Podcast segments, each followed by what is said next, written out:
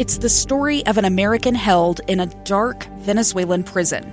Then all of a sudden, they all kind of lined up. They pointed their guns at me. And this is the point where I thought, I'm going to die today. I'm Becky Bruce. I spent a year working on Hope in Darkness, which now has more than 2 million downloads. Find it on kslpodcast.com or wherever you listen to podcasts. Inside Sources. Inside Sources. Inside Sources. Where KSL offers Utah deeper insights on the news. Host Boyd Matheson divides rage from reason and elevates the conversation on issues crucial to our community. On KSL News Radio 102.7 FM and 1160 AM. Welcome to hour number two of the expanded Inside Sources. Great to be with you from one all the way to three every weekday here on KSL News Radio. I am Boyd Matheson, and what we do at the beginning of every hour is it's time for us to dig a little bit deeper, to think a little bit bigger, to challenge our assumptions a little bit stronger, and of course, when necessary, disagree just a little bit better. So let's begin. Think you know the news of the day? Think again. Well, of course, the headlines of the day uh, all surrounded the uh, vote today by the Republican conference uh, to remove Representative Liz Cheney from her number three leadership slot there as the conference chair.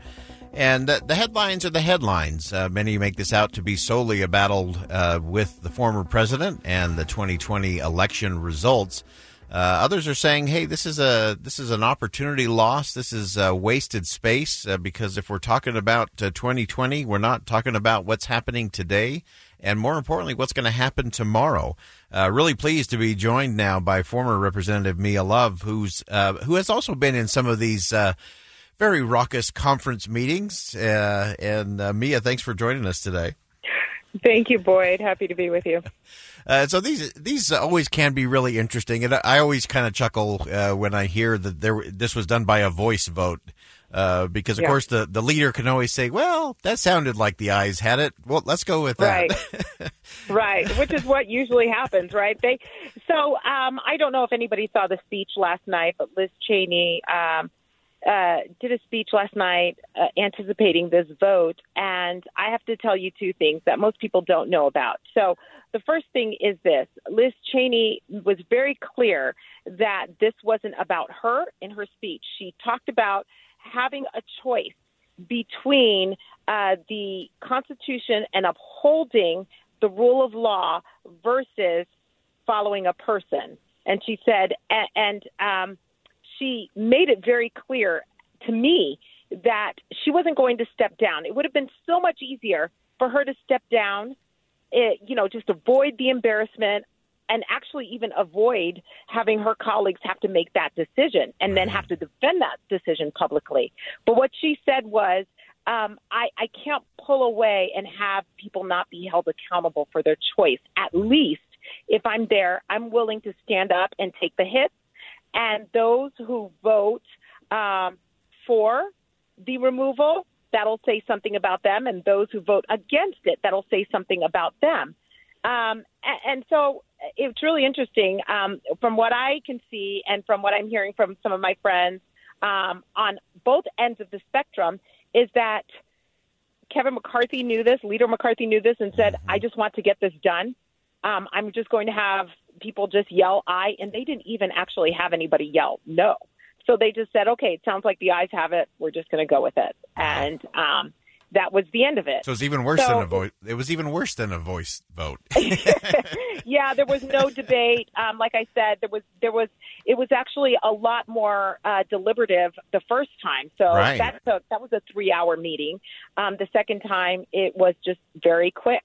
Yeah. Um, she did say a prayer um, in which she, uh, before the vote, she got booed a little bit when she spoke about the former president, but then she said a prayer and um, she got a standing ovation. So it's really interesting that in the mm. same meeting she got booed and then got a standing ovation. But I think that says something about where we are and where we could be. Yeah, and let's, uh, let's, is that yeah. Yeah, let, let, us jump into that because I, I, do think that is such an interesting juxtaposition to have someone booed during a speech, uh, voted out of their position, and given a standing ovation all in a Right. very short space of time.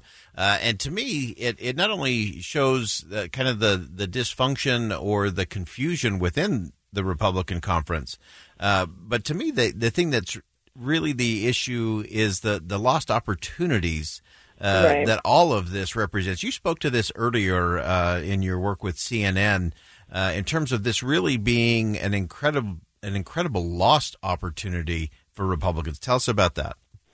So what I said was this: you know, um, we uh, as Republicans, we um, uh, we're independent thinkers. It's that that is the whole point. I remember my dad and my mom talking about what it is, the difference between the two, and it is just one bigger government, the other one bigger people. And when you have bigger people and you hold them accountable for their choices and um, give them the freedom to make those choices, you you have to understand that there's a diversity of thought.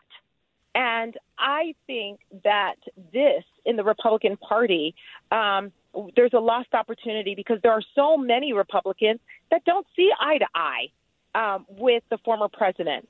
And Liz Cheney at least gave them a chance to say, okay, I can be Republican and still be, um, I can still not like the president and, and be a Republican, or I can do both. It, she widened the tent.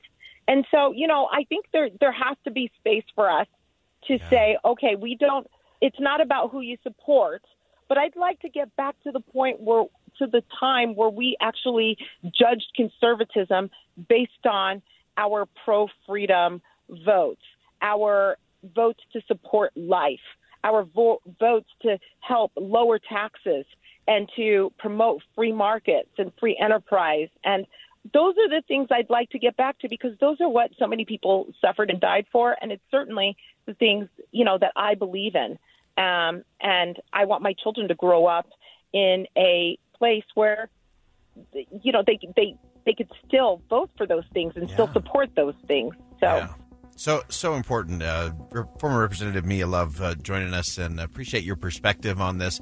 We're going to continue to think again about this as as a process. Uh, as Representative Love said, uh, it's it's the missed opportunities because we're not talking about principles. We're not talking about policy decisions. Uh, we're relitigating the past, and remember, in politics, it is always not about what was or even what is. The test is what's next. And we're going to debate that a little later on in the program in terms of is there a northbound train or are the Republicans stuck forever having this debate over the previous administration? Stay with us. Much more to come. With Boyd Matheson on KSL News Radio. It's the story of an American held in a dark Venezuelan prison. Then all of a sudden, they all kind of lined up. They pointed their guns at me. And this is the point where I thought, I'm going to die today. I'm Becky Bruce. I spent a year working on Hope in Darkness, which now has more than 2 million downloads. Find it on kslpodcast.com or wherever you listen to podcasts.